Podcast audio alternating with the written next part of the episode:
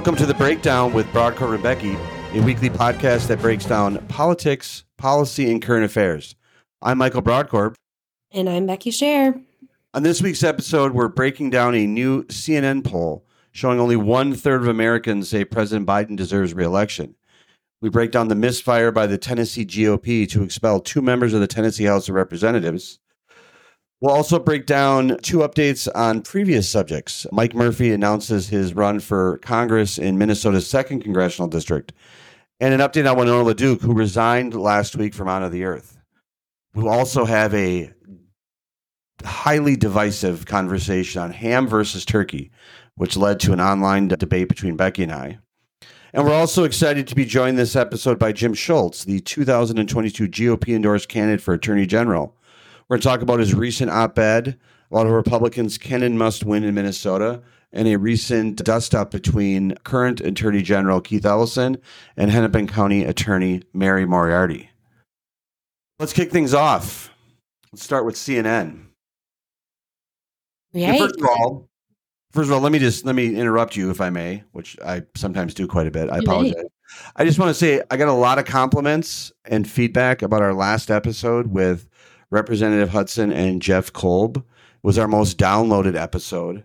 What I heard from people that they liked was number one, a lot of compliments about the length. That they were not upset about the fact that it was such a long episode, which I know there was some we had some concerns about it being a long episode. Number two, they were very appreciative that everyone got to speak and that no one was interrupted. And so I think that is a template and a format that we should look for every so often to do, which is longer shows, giving people an opportunity to speak. Not and you know what I mean by that is we don't have a pattern of cutting people off, but I think one of the things we've tried to do is keep the podcast tidy and timely and somewhat brief, or just to give that sixty no more than an hour length of time. You, of course, can be very long winded. I know. Much more brief. But it was I got a lot of compliments about that. So that's a, a topic that's a format I think we should do on future episodes. Your take. Absolutely. I think it's I think we've established ourselves to have the ability to talk with everybody, the folks that we agree with, disagree with, have respectful conversations, give them the opportunity to share their opinions and thoughts even though even if it's not something we personally believe in and hopefully keep things entertaining as we go. So I am glad that people were receptive to that. Impressed that people decided to stick around for I think it was almost an hour and a half. Glad you're not sick of our voices. I apologize. I have a cough and a little bit of a cold, so I hope my voice isn't too nasally today and you just want to stick it through to the end. Again, and I want to say this again, Becky. I thank you for that last episode. You had it was there was just a lot of patience on your side. It was longer, and thank you again for being a partner in creating that type of space. I will say again, a lot of compliments from people just about us having that type of environment. I think we've really created. It's been a good team effort. I think we've created a really fun space, a safe space for people to have conversations. And I think I need to, let's you pat my back, I pat yours. But I think it does also need to be shared that obviously that was a situation where you two had battled it out on Twitter a little bit. And for you to be able to not only have that conversation, but bring him into our sandbox here and play nice and have a conversation about something you're clearly very passionate about, I think is incredible. You've done a lot of work in that sector, written a best Amazon best-selling book on it, and I think the fact that you w- welcomed him with open arms to sit down and have a conversation in this space that we've created, I applaud you for that. So thank you as well. Thank you so much. Let's talk about this poll with this new CNN poll, which I was surprised about. Why don't you kick it off? Yeah, so let's just kick it off with some of the numbers here. As you mentioned in the top, only one third of Americans say that President Joe Biden deserves to be reelected. A majority of in his party say they would like to see someone else as a Democratic nominee for president next year. Not always the case as we go through an incumbent candidate here. Also, just a couple more numbers I'll throw and then we can chat through them. When looking again, this is a CNN poll. It was completed before or right before the Trump indictment. So just that doesn't have any weighing on this. When they look at registered Democrats, only 44% say Biden should be the nominee. So even his own party do not want him. Surprisingly, though, this is an improvement. Last summer, 75% of registered Democrats say they would prefer a different candidate. I think Wow, I didn't know that Democrat poll numbers could look as bad as Trump Republican poll numbers, but apparently they can. I was. It is no surprise. You and I talk a lot about it. Biden. We don't want him. He's he's unfit for office. That has shown at certain times.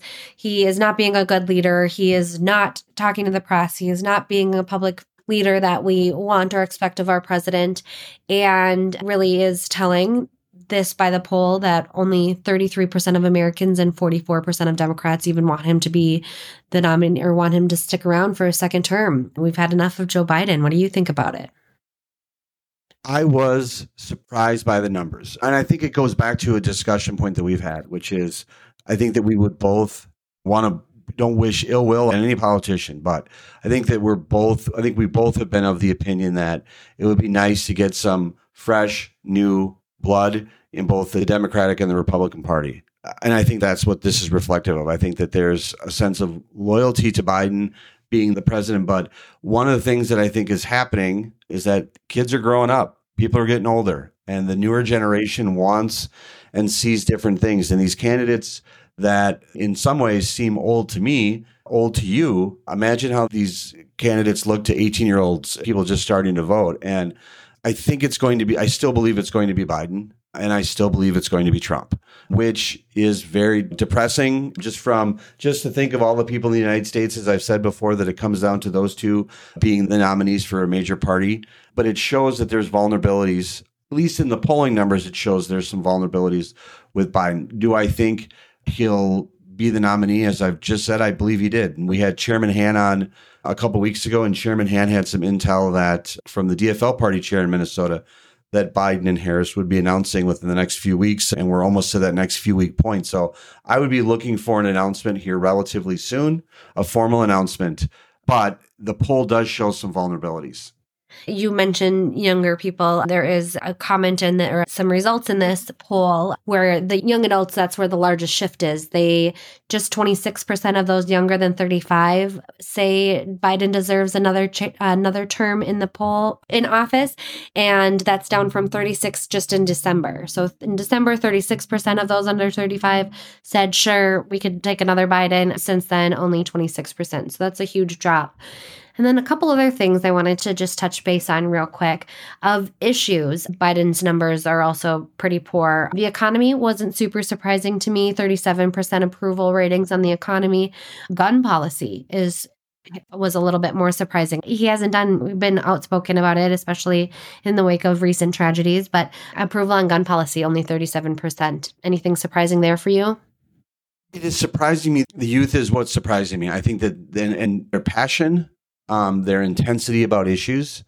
I don't remember when I was that young being that impatient. And that's not a criticism or knock against them, but we're just dealing with, I think, some very meaty substantive issues more than there was, at least when I was growing up. And I think it would be really interesting at some point if we were to get, try to find some 18, 19 year old, maybe some college kids to come in and talk with them a little bit more about Democrats and Republicans or people that identify. I think it would be good to have a conversation because I think that this is what is really going to shape this election. You're seeing that all over the place. It's youth and energy and enthusiasm. And they're not beholden to tradition and party and nostalgia. They want change and they want it now. And they're not wrong. And I think that's going to be a real message this election cycle. I think we, we talk about their voters every cycle. One of the things that you and I have talked about is female voters, the importance of female voters and Republicans connecting with them. I think the block that's really going to drive this, that has the potential to drive this next election is going to be the youth vote. People who are voting for the first time, people of 18, 19, 20 year olds, into the college kids. Those kids, I think, are going to be a real motivating force this upcoming election cycle. And I worry as someone who does want the Republicans to succeed, and we're going to hopefully talk about this in a later subject, that the Republican brand is not as connected to those younger kids that are coming in. And it's a subject we can talk about in later. But I think this polling is quite, it's quite, it just paused me when I saw it. And I knew that we needed to discuss it here on our podcast. Yeah, let's put a pin in that. I think it would be a great conversation to come back to. I think we've touched on a little bit my frustrations with the Republican Party and how it doesn't necessarily reflect my beliefs and some of my friends my age. And I think it would be certainly a good conversation. One thing that did surprise me, last comment I'll have on this poll, is that while majority want a different candidate, no other candidate named received over 5%. So seven of 10 say they just generally want to see somebody else other than Biden. Bernie Sanders was was the top getter of those that had an opinion with 5%. Pete Buttigieg got four, Kamala Harris, Michelle Obama both at three, and so on and so forth. So it's not as though there is somebody clamoring at the door to to take over that. However, segue into our next topic. There is somebody stepping up to this possible position, right? The illustrious Kennedy family. So we've got Kennedy. Robert F. Kennedy Jr. announced he is going to challenge Joe Biden for the Democratic nomination. Your thoughts? It certainly comes with some name ID, so we'll give that. One tweet that I saw that was telling, and maybe I'm stealing the wind from your sails because you may have sent this to me, but that said, worth noting that no incumbent Democrat president who has been primaried by a member of the Kennedy family has ever won re election. So That's that is impressive. But I would say Kennedy is a little bit maybe a black sheep of the Kennedy family. Yes. Um, first of all, I think he is Kennedy running on the Democratic side is interesting. They have a long history. The modern the Democratic Party and the Kennedys go together. PB and J and peanut butter and jelly. That's that's their brand. That's their party. But there's a lot of Republicans who have identified and hoist, and used Robert F. Kennedy Jr. particularly during COVID. He is a known promoter of a variety of conspiracy theories related to COVID and other ailments and diseases, and of just a bizarre individual on that issue. And I don't know that when people are looking for a new person, a new name, new blood, I don't know if they mean Kennedy, and I certainly don't think they would know Robert F. Kennedy. I do have, and to prepare our listeners, I do have a little bit of an interesting story about Robert F. Kennedy that I'd like to share, and I will, I will and my my my illustrious co-host does not know this story, and so I'm going to be curious her reaction. Oh, I saw Robert F. Kennedy naked once. Oh, oh, okay. Wow, I think we need a little more context, maybe. 1995. Do I want more context? it's sound. It's not as. It's not as. It's not as juicy as it sounds. I so I worked on Boschwitz's campaign, Rudy Boschwitz's U.S. campaign in '96, and it's something that we had mentioned before we are going to do. We're going to talk more about our political histories and stuff. I've had a lot of people ask about that, and th- what better way to jump off than me seeing a naked RFK Jr. And so Boschwitz's campaign office was on Wayzata Boulevard, St. Louis Park. St. Louis Park. I lived in St. Louis Park at the time, and I used to work out at what used to be a Northwest Athletics Club on Xerxes Highway 100 area. And one night I was working at the campaign office, got done, wanted to go to the club, went to the club, walked in the locker room, came around the corner. There's RFK at a locker, RFK Jr. locker, getting changed. I walked around the corner and I saw him there and I said, You're Robert Kennedy Jr. What are you doing here? That's the first thing I said to him. And he said, I was in town. I was going to say at the Minneapolis club, but I couldn't work out there. So I wanted a place to work out here. And he's standing there. And the no, I'm sorry. I got to interrupt one question. So you turn around the corner, you see him standing there, you ask him what he's doing there. Is he naked at this time? Yes, he is. But like his yeah, and so he's like putting a towel around. And I said, "What are you doing here?" He said he was in town, I think, for a speech. He was doing something at the Minneapolis club. He couldn't work out there, so this was the closest place he could work out. And I said, Oh, I said, followed your, I read about your dad in college and politics. I said, I was admire him. I wish you the best. Hope you have a safe time here. And like, it was so bizarre. I just went to another locker and went away. And I haven't told a bunch of people that story.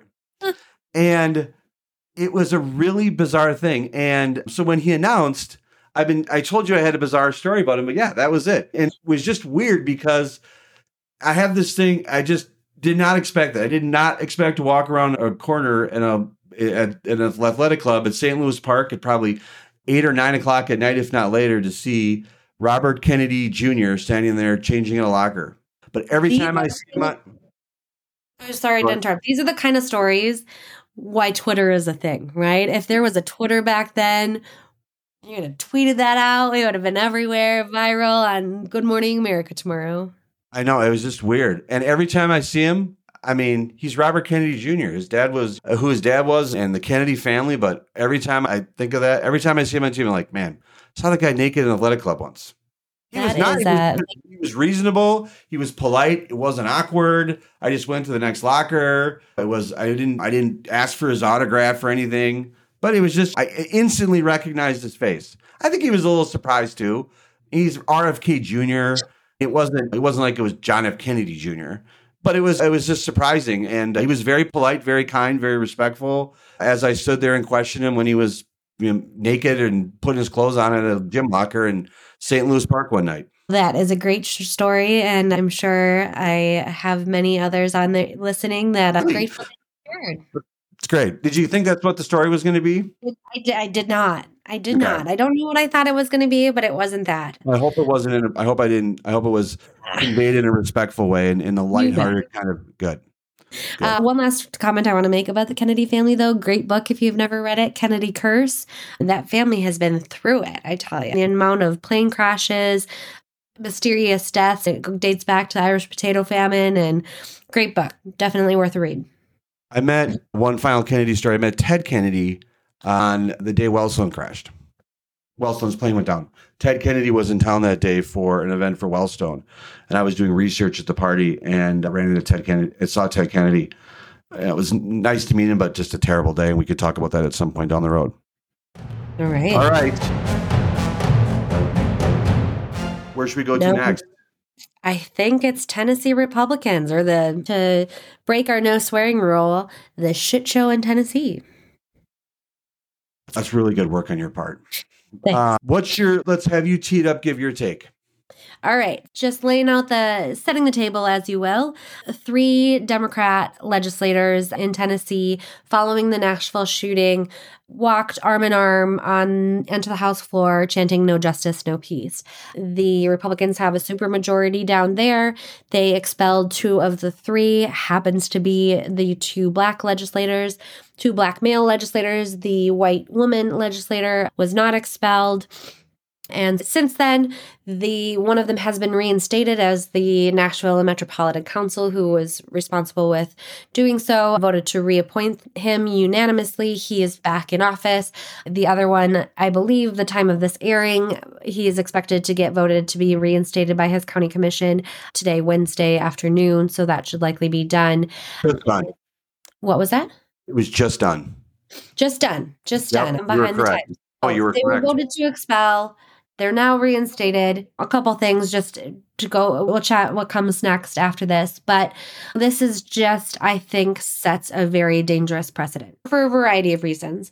I don't necessarily believe that protesting in this forum is becoming of an office holder. I don't think that is what is meant for our those who hold election certificates to one would say grandstand in a way. If they are not in them when just because they're not getting their way they're trying to make a statement. I think there is everything that they can go on the capitol steps. They can stand in the rotunda. They can participate in rallies and marches and do all of that. There's a time and a place for those presentations and to make their voice heard. I 100% understand that.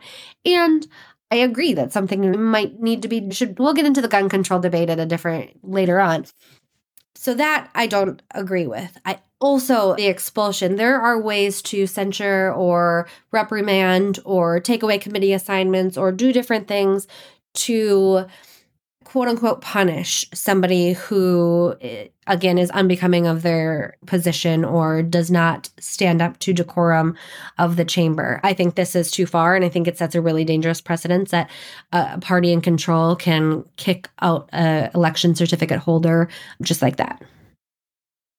I agree with every point you made. A couple couple questions just to go down a bit. Do you agree? One of the points I was talking with a neighbor yesterday about this in my driveway on such a beautiful day. And one of the points that I raised to my neighbor about this, and she is a different political background than I do. And one of the points that I was making was that that if you run to be a part of a legislative body, that you should agree to adhere to the kind of the pomp and circumstance and the decorum of the office. And do you agree with that? Yeah, you're running for your seat. You're not running to make a difference if you get the only if you get the majority. Correct. You have to represent your folks, right? And with that comes rules and stipulations. And my point was that I don't think anything that they did warranted an expulsion from the Tennessee House of Representatives, that there were other options that they could have, more common sense options, if they chose to do anything, if they felt that, that their conduct was so egregious that it needed to be dealt with, there were more proportional things they could have done to address it other than expelling them from office, correct? Correct. Now, had this been, let's say it was every day for a week or two weeks, you removed them from committee and took away their office or whatever, you t- took other things, then sure, maybe it needs to be part of the conversation if business is not being able to be conducted because of this. It, a lot of the articles I was reading on this also brought up a lot of other Republican indiscretions that by members that were not expelled. expelled. It's very difficult for me when I was observing this and watching what was going on. You're talking about Representative Justin Jones from Nashville and Justin Pearson from Memphis, both African American males. Two of the three that were two that were brought that were in essence tried for their misconduct in the House. As you noted, Representative Gloria Johnson, a white woman, was not expelled. And so here I'm thinking about this putting on my hat as like my the small little Republican hat that I have on my head these days. I'm thinking to myself, okay, you have two African American members of the House of Representatives in Tennessee. That's who you kick out, who didn't just randomly decide to protest that day, or they didn't just randomly on some. This was in response to a shooting, a shooting at a school. And there was a lot of emotion and intensity to that. Not to take away from the emotion and intensity of other subjects, but I do not understand if you just play out what's occurred now. What's occurred now is first of all, the Republicans look racist. There's no question about it. And it's a fair criticism. You kicked out yeah. two young African American males for what? They had a bullhorn? That's what you did. And you removed them from the House of Representatives. What's happened, as you correctly noted, in the meantime, is that Representative Jones was reinstated by the Nashville Metropolitan Council. And Rep Pearson was reinstated today by the Shelby County Board of Commissioners. Down in Tennessee, when members are expelled, they can be reinstated until there's a special election by a local governing board. And so they both, so this was temporary. So they were kicked out, I think, for less than a week. What yep. they have, what the Republican Party has just done down there is made national heroes out of these two men. They have built them up. They have made martyrs out of them and they're going to be more powerful, more significant, and they're going to have a louder voice than they did before, and as they should. The Republicans down there made a mistake. Anyone who believed that they should be expelled has not does not has not I think adequately looked at the type of precedents that would need to be required for someone to be expelled. And they also haven't looked at their more the more current political behavior, particularly that Republicans have gauged in the House. I find it very inconsistent for Republicans, particularly in Tennessee, to be concerned about the dignity of the chamber in the House of Representatives after what occurred on January 6th. And let me be clear, there's no there's no correlation between the two. There's I don't there's no moral equivalency between the two. What occurred on January 6th was reprehensible, was much worse, was deadly, was much more a grave attack on democracy than whatever occurred down in Tennessee. I completely agree. And that is something they used as a kind of an excuse for this, right? They said that this was a, an attack on democracy of that. Now, do I think what these three Democrats did is appropriate? No, I don't. But it is not anything to do similar to what was done on January 6th. It was not an attack on our democracy. They were inappropriately protesting. But like you mentioned, that really does just lift them up and is going to embolden them. It's going to embolden a lot of Democrat voters in that state. I wouldn't be surprised if that it's Tennessee, so take it for what it's worth. But if it has some harmful implications for Republicans in the future. In fact, so this, what is, they're both reinstated, like you mentioned, until a special election. The governor, who is a Republican, is now required to set a primary date within 60 days of expulsion. They both said they were going to run for election again. It's just now you've just wasted everybody's time. A lot of money goes into special elections. They're spending taxpayer dollars on this. It's just a disaster. And one thing I did, I thought I had a note here. I don't. Uh, but yeah, I think it's just really unfortunate that this has happened in the first place. One thing that is just really shocking to me is how this got from a conversation or somebody's, you know, flippant idea to expel them, expel them to actually fruition. Like how it got through the layers and the hoops and that one of my roles in my previous jobs was to be the person to poke the holes right? Let's i'm going to play devil's advocate on all these different things. This is what this group is going to say. This is what the press is going to say. This is and figuring out is it the best step is it going to be more beneficial than harm harmful? What are the optics of it? And looking at it from that how this got to actually be a vo- vote, actually expelling these two and not the third individual is just like mind boggling. Who is running that place? I would like to meet them and understand this. You and I have both established that there nothing in their behavior justified them being expelled. So we both right. agree on that.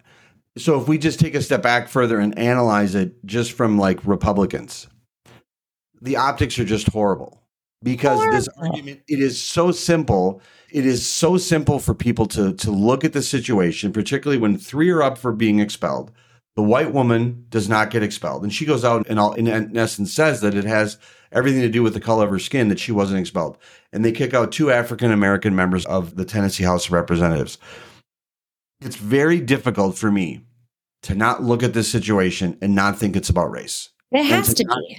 and to not think that a bunch of old white men wanted to kick out up some uppity black men out of the legislature for speaking out of turn, for being, and it's just, it blows my mind that type of backward thinking, the type of short sightedness that they did.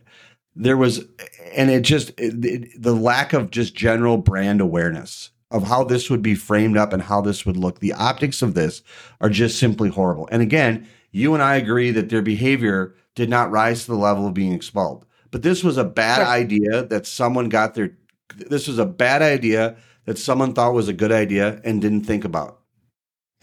And it really is kind of at on its face. It, it is exactly what Black Americans have been screaming about for the last few years of being treated differently. That if a black or a white kid was walking down with his hood up, he wouldn't have been shot. If all of these different situations were a white individual versus a black individual, they would not have been happened. They would not have been targeted. And here you literally have two black individuals and a white individual, and they like wrapped it up in a nice bow saying, Here you go, here's our racist act for the day. It is it's incredible. It's very difficult to just understand Uh, to have it to not think it's not about race because it, it, just plainly is and i don't think i, I want to think the best of people but the reality is that's what it that's what it is. I like to, to not think it was about that but that's what it is. Just think about here's the other thing as someone as you would describe someone who would, who would point out the step process what did they think was going to come of this? You're going to kick them out they're going to be out for a week. What's the lesson that's going to be told? No one i don't know and here's i don't think anyone thinks it's a proportional response the other things that I would say is I haven't heard members, Republican members of the Tennessee House of Representatives, articulate in any type of strong, consistent voice as to why this was justified. I think that there's been opportunities for them to do that, and they haven't done it because I just think this is a bad idea that got out of hand. And no one thought about what the long term effects are going to be. The long term effects of this are going to be that for the last week plus, Republicans look like that the only action that they want to take in response to a school shooting was to kick out two African American men who represent parts, one of them represents part of the districts affected by the violence, a victim affected by the shooting. They want to kick them out of the legislature in response to it. And the Republicans are going back to a role that a lot of people have talked about was their their embrace and acceptance of building the party, growing the party, with youth, members of different communities, and to kick out two young African American males is just a boneheaded, short sighted decision. And long term, it's a black eye on the Tennessee Republican Party and Republicans as a whole. It's gonna be tough to come back from, but I'm sure it's not the last we'll be seeing from that situation. Yes, you are correct. On to our next subjects. Yeah, let's bring it back to Minnesota for a mm-hmm. second. Any listener who has been listening for a couple of episodes now may remember a good Michael Brodkorb rant about a Republican candidate for governor in 2022 by the name of Mike Murphy. Mike Murphy has now is running for the second congressional district, and I'm sure my co-host here has some thoughts. We discussed this back in February. There was rumblings that he was going to file and run, and Mike Murphy did announce this week that he's running for Congress in Minnesota's second congressional district. Just to back up a bit, Mike Murphy ran for governor in 2022, played a very significant role at the state convention in ensuring that Scott Jensen won the endorsement at the convention. Endor- Mike Murphy endorsed Jensen at a very critical time and was instrumental in Jensen getting the endorsement, which was the end of the general election race. The endorsement of Jensen was a terrible choice by Republicans.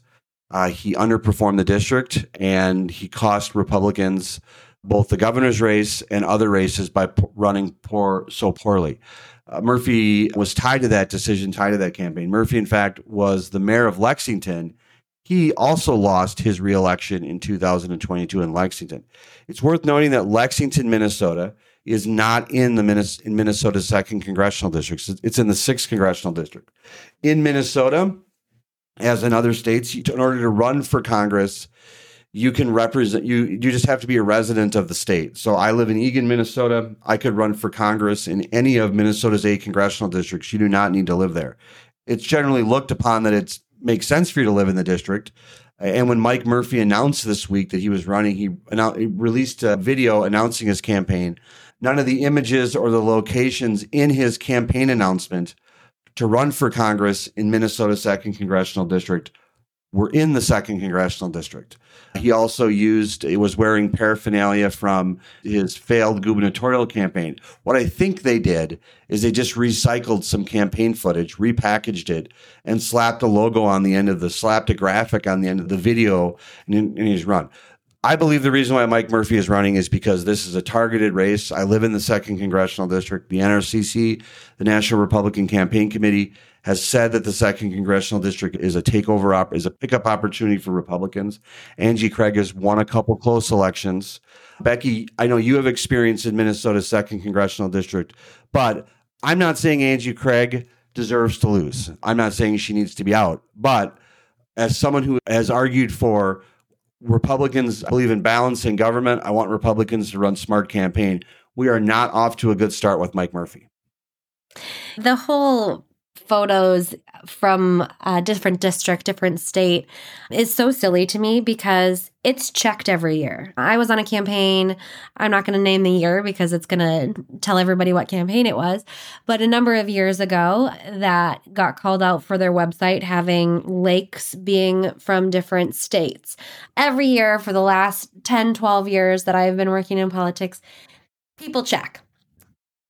Either take your own photos or find stock photos that are from the state of Minnesota, from the district. Not that hard. You're gonna get busted. It's like the easiest thing in such a stupid way to start out losing some credibility, right? Now, is it does it matter that much? Uh, maybe not. But it just looks silly. It looks like you're not running a competent campaign. No, and here's the other thing. Mike Murphy's wife was elected to the school board in Centennial, which is in the sixth district. So Mike Murphy, it would be very difficult for Murphy to move to the district and to live, which is a statement he made to the press is that he was considering a run, considering a move to the second district while running. It is poor form. Now, interest of disclosure, Jason Lewis was elected to Congress. He lived just outside the district he represented. It wasn't an issue. It was a couple miles out. It wasn't that far away. But Murphy has no bona fides, no connection in his present life to the district through himself. His wife is an elected official outside of the district. And so it would be difficult for the family to move for her to keep her, her seat on the school board. Aside from the fact, it just shows bad tactics, tactics and strategies. And it's something that we have talked about consistently since the aftermath of the 2022 election in Minnesota that Republicans have to run smarter campaigns. When you announce a campaign for Congress in a targeted congressional seat and you release a campaign video and you can't even be bothered to shoot video from the district in your video when you announce, or just take a day trip and shoot it on your phone. It just shows that you're phoning it in. It shows that you're just checking boxes, that you're not a serious campaign, you're not a serious candidate, and you're not a serious campaign. Now, Mike Murphy did do very, Mike Murphy was very helpful to Scott Jensen winning the endorsement. And the second congressional district was very strong for Scott Jensen at the state convention. And so I think probably the calculus that Murphy's campaign team is making is obviously the the second congressional district was strong for Jensen at the state convention and Mike Murphy was helpful in getting the endorsement for Scott Jensen. Therefore, this gives Mike Murphy a leg up in the endorsement process. That all may be true. But what it doesn't do is it doesn't put Mike Murphy in a credible position to win the second congressional district race. And I think, independent of whether we get to the election, and as I said, I'm not saying Angie Craig deserves to lose or should she should be voted out of office. But I think the position that you and I have advocated for, and correct me if I'm wrong, is that if Republicans, if we if Republicans are going to start succeeding in this state, they have to run smart campaigns. And this is not a smart campaign. To, this is not a way to run a smart campaign. And Murphy is should be taken as seriously as he's presented himself, which isn't very serious at all. And I think it, it is very similar kind of to what we talked about last week or the week before about how President Trump is likely to get be able to get the nominee, but is going to do poorer than general. Sure, Mike Murphy could very well get the endorsement, but that's not going to translate to the general election. As you mentioned, I did work in the second. I managed Jason Lewis's reelection campaign in 2018. We did come up short. Angie Craig was elected at that time.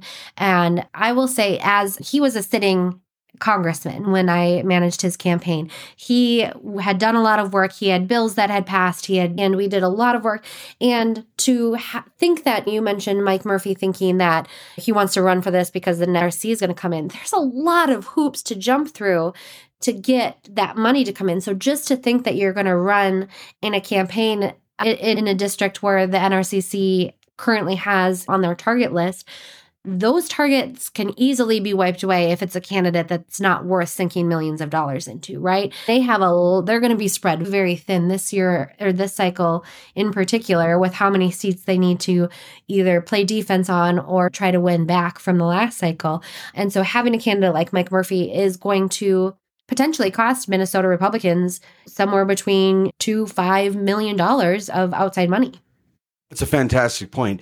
We've touched on this before, but and I want to just revisit the subject, which is your perspective in kind of closing out this subject. Give us the last word, your take on how you see the second congressional district in your experience, and what type of candidate you think, if you're in a laboratory coming up with the best type of candidate, what do you think are the qualities that that would be needed in order to be a credible challenger? No, listen, I spent a lot of time beating up on Angie Craig, but she is actually doing a decent job. She's keeping her head down. She's not making waves. She's staying in the middle. She's not, I would say, being part of any far left radical kind of policy work for right now. And so I think she is going to be tough to take down. So I think it what it's going to take is somebody who is an effective messenger who is going to be articulate and thoughtful and take a lot of time out in the district that you know any an incumbent isn't able to do because they have to split their time between DC and Minnesota.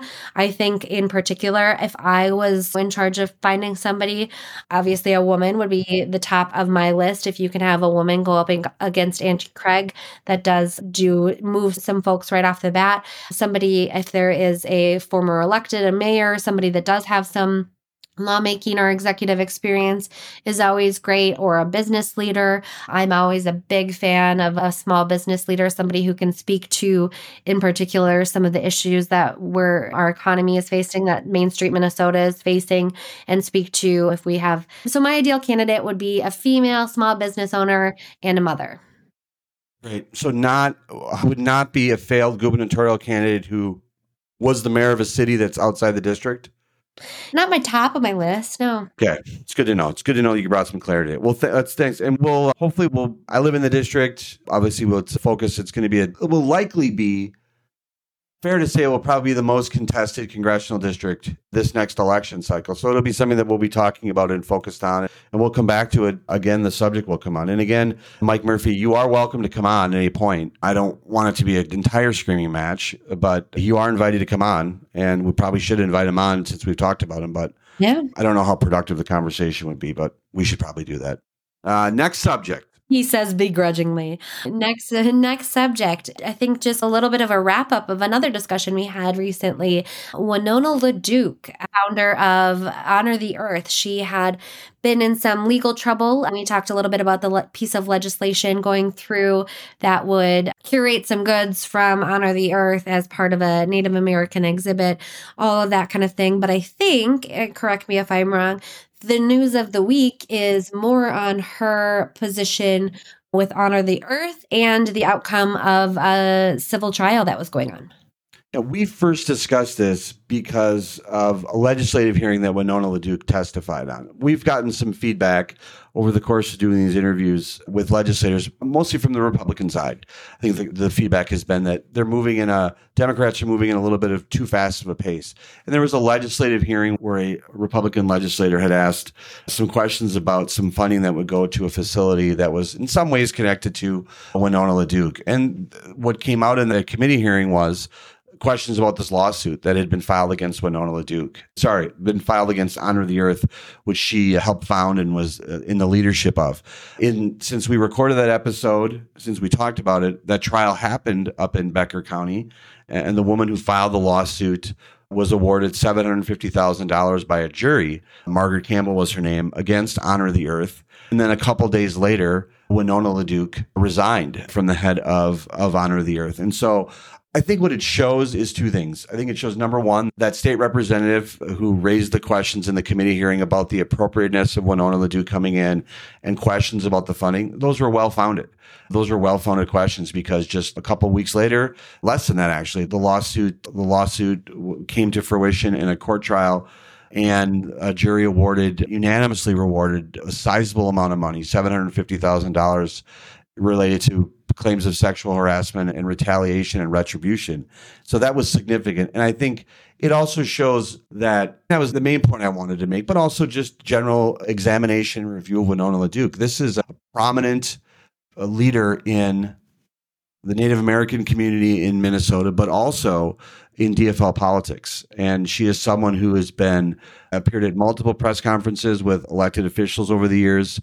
Again, just at the legislature a few weeks ago, testifying in committee in a very kind of free spirit, free spirit way. And you would think that someone who is in the midst of this type of litigation that would lead so quickly to their exodus from the organization that they helped found would have been a little bit more careful in just their presentation and their appearance at the committee. But the but the Republican legislator who raised concerns about LaDuke was justified in doing so, was criticized for doing so, and in retrospect, I think it does show that the concerns about Winona LaDuke, the connection to her related to this funding, were, were well placed.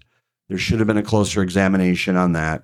And maybe the DFL is moving a little too fast at the legislature. I completely agree. It seems that they needed to take a beat, listen to the Republicans, even if they disagree with what they're saying. There can be some points and not always irrelevant, as Democrats might think that we are. We're excited to be joined in this episode by Jim Schultz, the 2022 GOP endorsed candidate for Attorney General.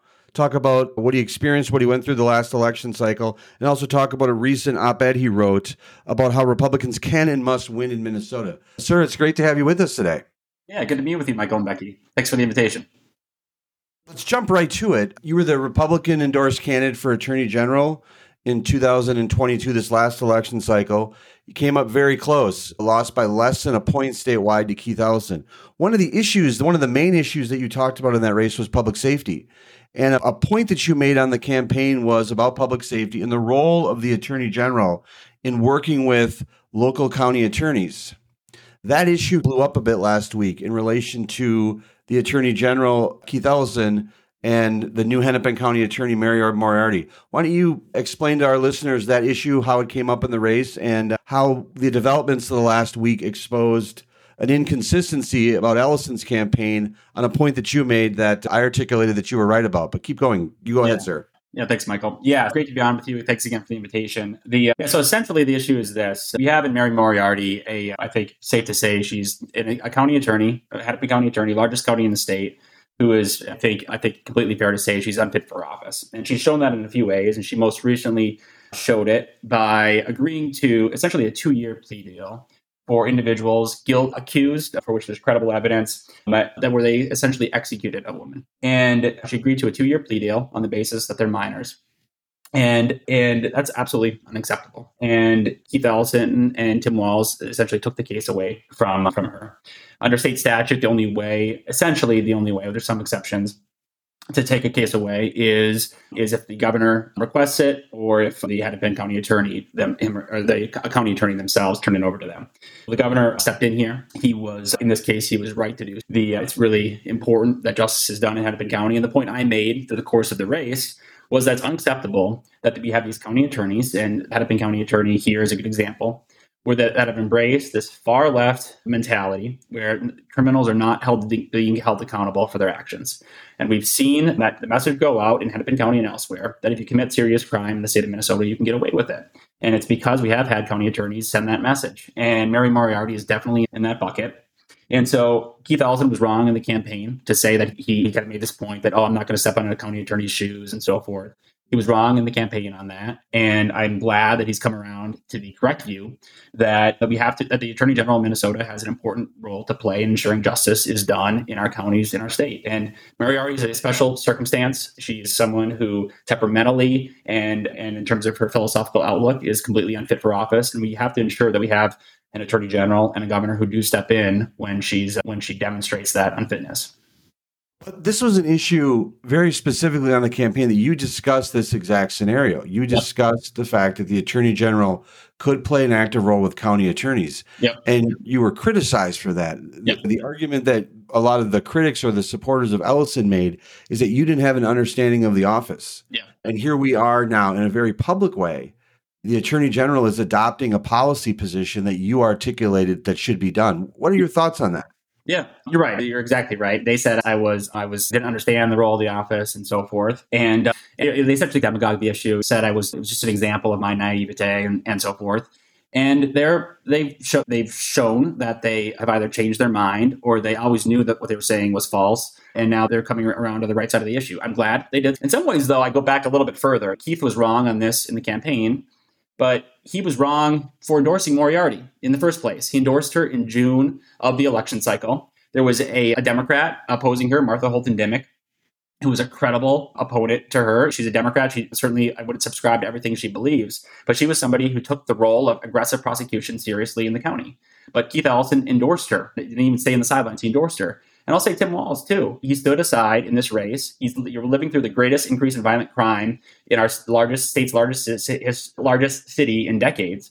And Tim Walz stood aside in that race, didn't say anything. There were a lot of Democrats who stood up, a lot of mayors and others who stood up and said, Mary Moriarty is not fit to be Hennepin County attorney. Tim Walz stood on the sidelines. It was a profile in cowardice, in my view. And he should have stood up at that time because those were the two people who could have changed the outcome of that race Tim Walz and Keith Ellison, and both of them were on the wrong side of it. Yeah, I had a quote actually from Ellison here on the campaign trail that where he talking about you said he doesn't understand anything no AG has ever done what he's proposing. He was just pretty pretty out there against this and I always hate the example of no one has ever done this so we can't do this as a reason for a policy or for being against a policy in general.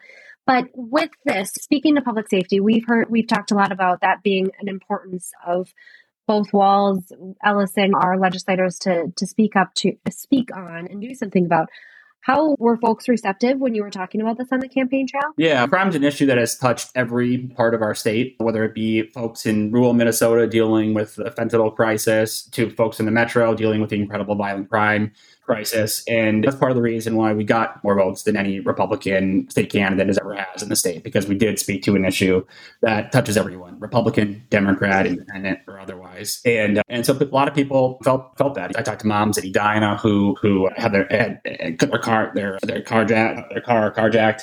I talked with a woman who's a Hispanic woman whose husband was hit by street racers, hit and killed by street racers just a lot of broken people out there by virtue of the fact that we've allowed a lot of far left so called leaders in our state.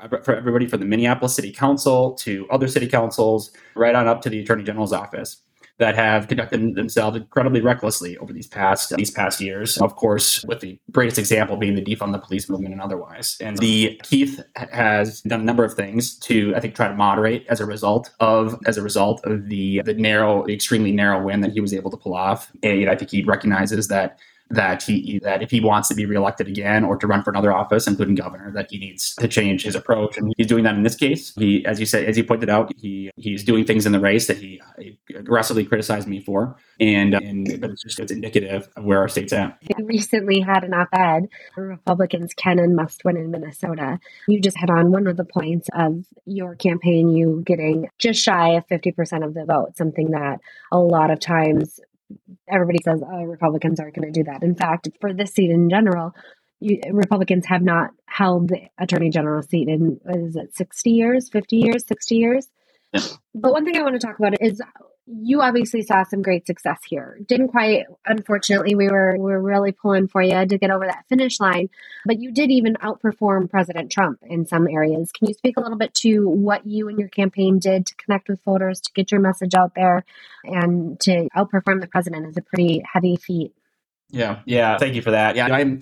It was the outcome of the race was incredibly painful. I got into the race 11 months before the general election, in substantial part because I was just mad as hell about the direction of our state, about my about my view that we had incredibly reckless leaders from top to bottom that were failing to meet the moment of this what I think is a generational moment in our state. Where if we don't turn it around, our state could become a fundamentally dysfunctional state like in Illinois or a California. And so that's why I got into the race, and I'm I am proud because we got more votes than any Republican candidate, state candidate in history, highest percentage of the vote since Arne Carlson in '94.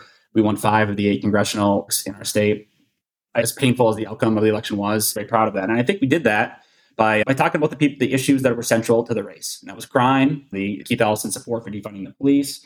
That was the feeding our future fraud, fraud that I think fair to say demonstrated remarkable incompetence on the part of the attorney general, and other issues that people were desperately looking for change in in that office. And I think that showed showed that uh, in the fact that we got as close as we did demonstrates that in a year. One thing I point out in the article is that it was a very mixed year for Republicans nationwide. And so it's not like we had the wave year that we had all hoped for. And if, if we did, I'm probably sitting in the Attorney General's office right now. And so I think we did that by staying focused on the issues that matter to people's everyday lives. I think we, we did that by avoiding distractions around issues that weren't intrinsic to the nature of the attorney general's office and were not were not issues that people were focused on in terms of what they want to see from that office. And I think we did that by running just a really effective campaign. I am really fortunate. I think we put together the best campaign team out there. And I, hopefully I'm not offending anybody out there, but I think the best campaign team in a couple of decades. I'm very proud. That's one thing that I'm very proud of is putting together the best team and a team that will still talk to me after the race, the race as well here, really close knit. And uh, and that's, that's a few things to take away. And I am, you run, you pour your heart and soul into a race, put on tens of thousands of miles all around the state and I'll say it was one of the more painful experiences in my life to uh, to come up just short. But I think what we did shows that a Republican can win statewide in our state. I pointed out in the article that bar it was 161 votes that if they were to flip in one Senate seat, Republicans would have the state Senate. Five, uh, roughly 500 votes in the House, the Republicans would have the state House. We've won majorities in the House and Senate in not in the not too distant future. Minnesota isn't a deep blue state. My wife is from Massachusetts. There, you've got two thirds majorities Democrats. You've got, even though you have an occasional Republican governor, you have truly blue states. Minnesota is not that. It's a light blue state.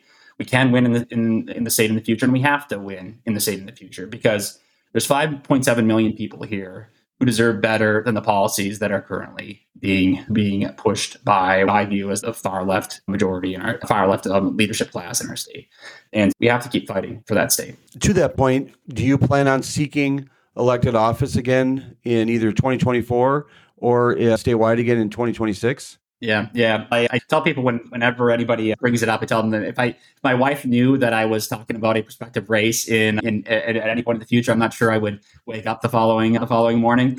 but uh, but the I'll say I, I definitely want to stay in the fight, and I certainly will stay in the fight.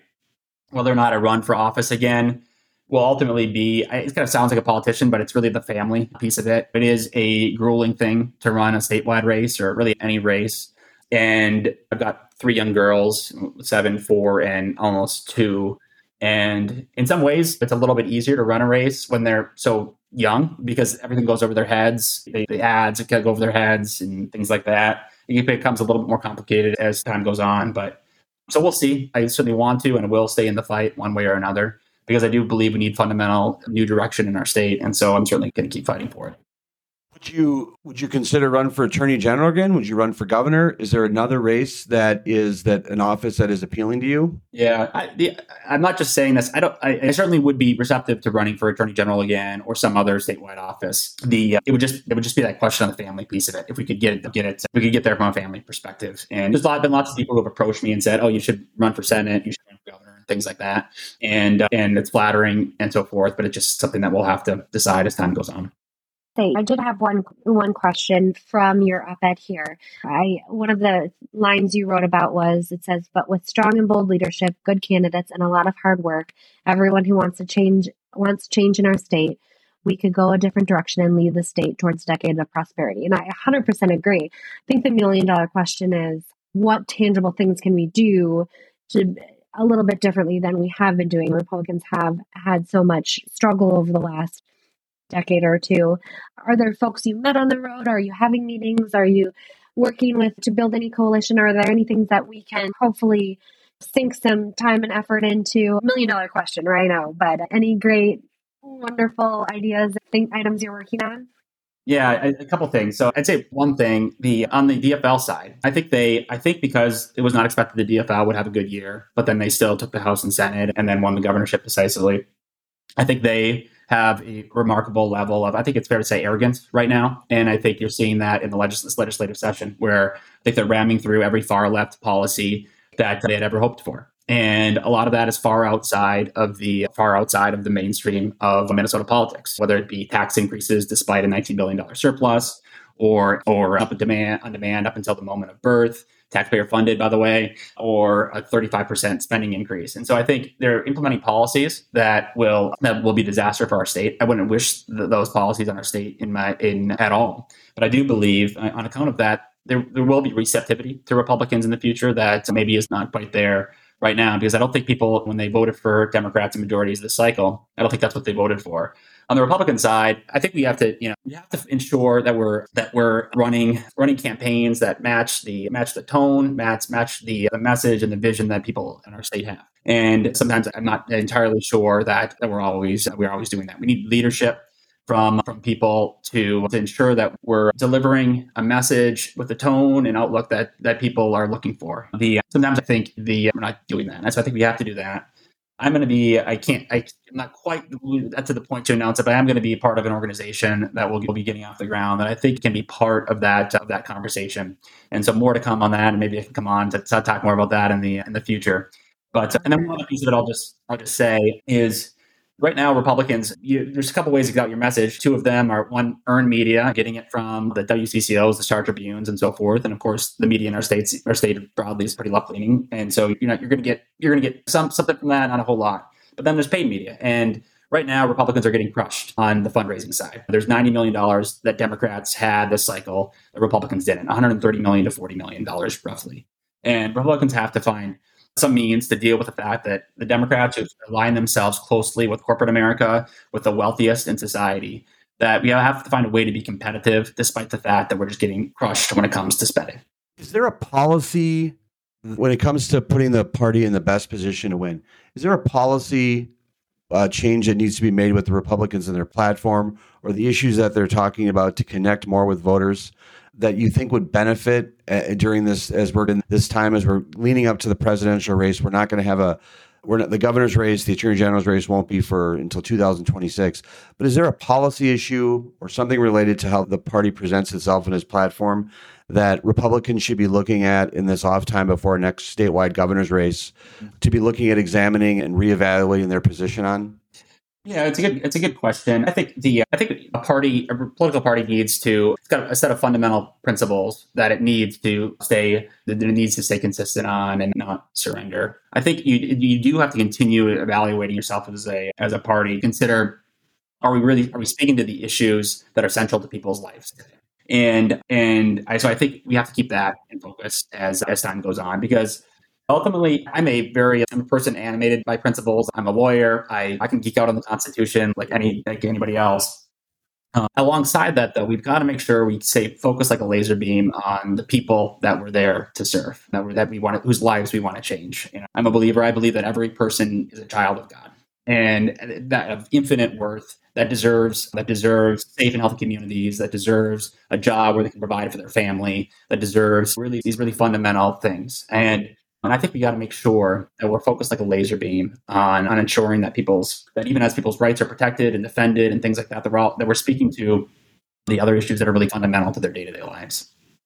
That's great. Uh, how, what do you think the chances are for Republicans in recapturing the White House in 2024? That's a good question. Yeah, that's a good question. I think Joe Biden is a very weak incumbent. He should be very, very beatable. You look at you can, you can look at the poll numbers and see and see that Republicans got to make sure that we walk through the door. That it is an open door. Republicans can win that race. We've got to make sure that we that we that we that we put forward a message, a vision, a candidate that can that can win. We have to win. Joe Biden, I believe, is a disaster for for our country in many different ways. And you see it on the international on the international scale. You see it in domestic policy we need a change in that office, whether it's Joe Biden running again or Kamala Harris, whoever. And Republicans got to make sure that we win. Uh, we win that race. Wonderful. We want to thank you for your time. I have just one, two quick more, and then we'll let you go. I want to just clear, clarify something. I was looking at your bio on your website, and you worked at the Clearwater Travel Plaza. I did. Hands down, my favorite gas station in all the state of Minnesota. The donuts there are the size of basketballs. They are. They are. And yes, I, I worked there. It was my second job ever. My first job was detasseling seed corn in in around Clearwater. I detasseled corn too. Yes. Yeah. It's, I learned how to work hard in uncomfortable conditions. For people who haven't done it, it you're walking through cornfields a mile long in 90 degree heat and humidity and it's always the corn's always wet with dew in the beginning of the day. It's wet. You're, yes, it's, a, it's incredibly uncomfortable, uncomfortable job. And so I graduated from that to washing dishes at the Clearwater Travel Plaza. And uh, yeah, I would actually have for lunch. This goes. It was in high school. This goes to show that my health habits at the time. I would just have one of those big donuts lunch some days, uh, and and so yeah. I did corn detasseling too. Jock Seed Company is where I did corn detasseling for. I did it too. My wife is from Iowa. I always say that I probably did more farming than she did. Those summers I did corn detasseling. That's hard work. Yeah, it is. It is. Yeah, no doubt. Um, yeah, I worked for Wensman Seed in uh, Clearwater there, and uh, and so yeah, it's a it's very hard work. And for a guy, we both have we both have farming backgrounds. Then that's right. Yeah, exactly. That's right. Yeah. Exactly. I was going to say too, for a guy who's as, as pale as I am too, I would come home just beet red every day, every day too. One last question I have for you. Becky and I are going to be having this debate offline or on later in the podcast, but it's Easter Sunday. Ham is served. Your take on ham? Oh, ham's great. Ham's oh. Ham, it's a great. It's yeah, it's, it's. I'm Thank with you. Becky. Yeah, you're on the same page. Yeah, yeah. The ham is great. I would say way better than turkey. Yeah. Oh. Yeah, ham and mashed potatoes and everything on Easter. Yeah, can't can't. I'm disappointed, sir, and I hope you enjoyed your one appearance on the breakdown with Brodkorb. no, that was. We're going to be having that debate. I think ham is overrated. We got to have diverse opinions. That's what this podcast is all about: is talking with people about real issues. But I'm glad we cleared the air on that. I'll make a note to my file on you. Well, sir, thank you so much for taking a few minutes to talk with us. And as you stay active in the party side, first of all, I want to thank you for writing that op-ed and getting that out. Thank you for running. I hope you consider running again. And as you're as you stay more active and you get more visibility with what you're doing, I hope you consider coming back and talking with us again. Love to. Great to great to be with you guys. Thanks for the invitation. We'll talk soon. Too much. Yep. Bye bye. That was just garbage. Hey, I didn't even I didn't even plan that ahead of time. I just got to win. That's great. That was a great interview. I think that he a couple points. I don't want to read between. I don't want to put words in his mouth and read between the lines. But I think that if both Ryan Wilson and Jim Schultz would have had better candidates for Secretary of State and Governor, both of them would have been elected. I think both. Ryan Wilson, and Jim Schultz For- would have been elected. For the record, those are the two of the four statewide candidates, two of the four statewide candidates that you endorsed, of and the only two Republicans. Correct. Yep. All right. Oh, that's a. You just wanted to make that point, I just subtly claim again that you. but I think it's true. If you look at the if you look at the numbers, both Ryan Wilson and Jim Schultz ran close races, uh, and they and Scott Jensen and Kim Crockett ran campaigns, not disciplined. They talked about a variety of issues in bad ways we've talked about in the past, particularly Scott Jensen on abortion was just horrible. And I think you look at the, the part of the reason why the election results were so devastating for Republicans on election night was because of the campaign that Scott Jensen and in some ways Kim Crockett ran. Scott Jensen ran such a bad campaign that Kim Crockett outperformed him. Kim Crockett got more votes. That's how bad of a campaign he ran.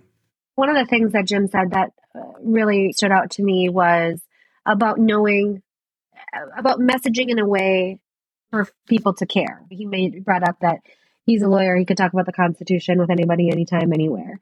I could too. I love talking Constitution. Maybe we'll do an episode about it sometime. But for the average bear, that's not something that's going to connect with them and get them to the polls, get them energized. A lot of people, sure. Not the majority average Minnesota voter. And I think that's what you and I speak a lot to about main crux of our messaging issues is that we're just not talking about what Minnesota voters, Minnesota families need to hear. You're spot on. That was a great interview, and I look forward to having you back. To spend just a minute or so on this final subject before we get to our favorite part, which is the tweet of the week. Becky, I have uh, some concerns, uh, questions about uh, some comments you made on social media. I made a very thoughtful statement about Easter dinner. It was Easter this past week. Happy to all those who celebrate and those who observe. But ham is a mainstay at Easter dinner. And I've used my social media platform to to be candid, be honest, to speak my truth. And my truth is that ham is overrated, that it's not a main dish. You chimed in right away with with feedback that, that you are a ham person. And so I'd like you to give I'd like to give you the floor and all the safe space that you need to explain to the listeners why you're so wrong about about ham. Ham is delicious. It is always juicy. It is a salty little treat. And turkey is Terrible. dry. Turkey's dry. It's gross. You don't get to know what the best meal of the day is? Breakfast. Know what goes great with breakfast? Ham. You don't have a turkey omelet or a turkey breakfast sandwich. Ham. Ham all the way. Ham is delicious. Ham can be on pizza. Turkey doesn't go on pizza. Ham is more Ham- versatile. And, Ham is- and hold on. Let's look at also just if we really bring it back to the facts, because of course I have to come prepared for every topic that we're going to discuss. Did you know that ham has been used or eaten since 6th and 5th century BC, whereas turkey has only been eaten since the 16th century? You are a nerd. You are such a nerd. I cannot believe you did show prep on an ham versus turkey. Um, yeah, I think ham is ham. As I said, it's a good it's a good opening act. It's not the main act. It's not standalone. You want some like a- ham as you're going to have instead of a salad, you're going to have a little ham before you eat your turkey? Oh, a couple things. I will rarely. I will uh, sometimes have a ham sandwich. Very rare if it's like leftover. But ham can accompany other meats and a cold cuts kind of sandwich of some sort. Bacon and other forms of on, on pizza, Canadian bacon, uh, other types of ham products. I, but as a standalone dish, I don't. I, it just doesn't do anything for me. It never has, never will. I think turkey is much better, both in flavor and the general kind of uh, arraignment and presentation of it. I just think is so much better. And I think just ham is overrated. And it's just about time people learn the truth about that. I will say that food takes is a subject we should discuss at some point because I got a I got a fair number of responses to that tweet. So I think food takes are something that we should discuss. But uh, ham, yeah. So you Easter Sunday, you had ham. Okay, here's the deal. No, I didn't cook. I was at the in laws. We had a lovely tray of lasagna and it was delicious. Huh. It, we went non traditional, okay? but on Thanksgiving, You'll have turkey, right? You don't I, have to it like that. I'm not cooking it. I do prefer ham. Turkey, though. So you're telling me you like turkey is not dried out for you? Well, Not if it's prepared the right way. Ham can be Okay. dried out, if not prepared the right way. Everything and ham doesn't also ham it, the glaze, all that stuff. It just it's just too much for me. Mm, It's just no. too much. No, turkey's where it's at. I will the way. say, uh, my sister, though, ever since we were young, hates ham. So we did always, my mom always either made a little chicken or turkey for her because ham's my favorite. She's a anti-ham gal. I'm not. I'm also not opposed to this. Last a couple Thanksgivings, there's been a ham there, which I'm fine with because that leaves more turkey for me, and so I'm fine with there being like a backup ham or to help with the meal overall, but not as standalone. Ham is I think we need to put out a poll from at BB Break Pod and and let the people speak. Let the people speak. Yep, and it's a good thing I run that account. So we let the people speak. All right. Our closing subject: tweet of the week. I had one. I do want to give an honorable mention to at Mr. Kilowatt, who said best that last week was our best podcast yet.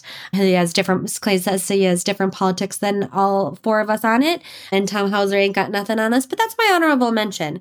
My actual tweet of the week is from a woman, Rohita Kadabi, and she says, "Think you're anti woke." Elmo has literally never used a pronoun. And then she has a bunch of memes of, excuse Elmo, but Elmo is three and a half. And what can Elmo say? It was Elmo's nap time. Elmo made a new friend. And I just thought it was clever. And the general gender pronoun conversation that we have, Elmo doesn't use pronouns. Good for Elmo. Yeah. My tweet of the week is from Darwin Forsyth, who did communications and some work on Governor Tim Walz's race. He made a point, by the way, who and I did endorse Tim Walz for governor. Oh, yeah. Shoot, I missed the opportunity. should bring that up. He tweeted about Mary Moriarty's press conference. He said, Mary Moriarty's press conference today surpassed my worst pre election suspicions of what kind of a county attorney she'd be.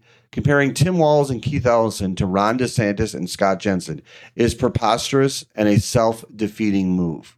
Now, a couple points I'll make about that. I think Darwin is a sharp operator, a sharp political operator, and follow him on social media. He raises a good, but the point though was is Moriarty had a press conference, piggybacking back to our interview with Jim Schultz, which we just had, which was just great. She was frustrated with Ellison and Walz for their move to get involved in the that court case and take the case away from her. Case from her. Moriarty brought up a very good point in the press conference, which is she was following through on what she said she would do as an as a county attorney, and she felt that Ellison and to some degree Walz were breaking their word. And I thought it was a fair, I thought it wasn't not an unreasonable point, but I think she went way too far in comparing Ellis, Ellison and Walz to DeSantis, DeSantis and Jensen. And I think that it, I think it's going to it's foreshadowing a bit of a fight in the DFL side when it comes to progressives on their position on justice, reformative justice, and how we police stuff. So it's my tweet of the week has a little bit of a political bent that I think is going to lead us into future episodes. So thank you for coming again this week, Becky. You know, I'll keep coming back. We want to thank thank you for listening to the breakdown with Brodkorb and Becky. Before we go, we'd like to remind you again to show some love for your favorite podcast by leaving us a review on Apple Podcast or any platform where you listen. You can also leave a review on our website at bbreakpod.com. We're also on Twitter at bbreakpod. Again, Twitter at, at bbreakpod. I want to thank everyone again. Becky, thank you so much. We will return next week. See you then. See ya.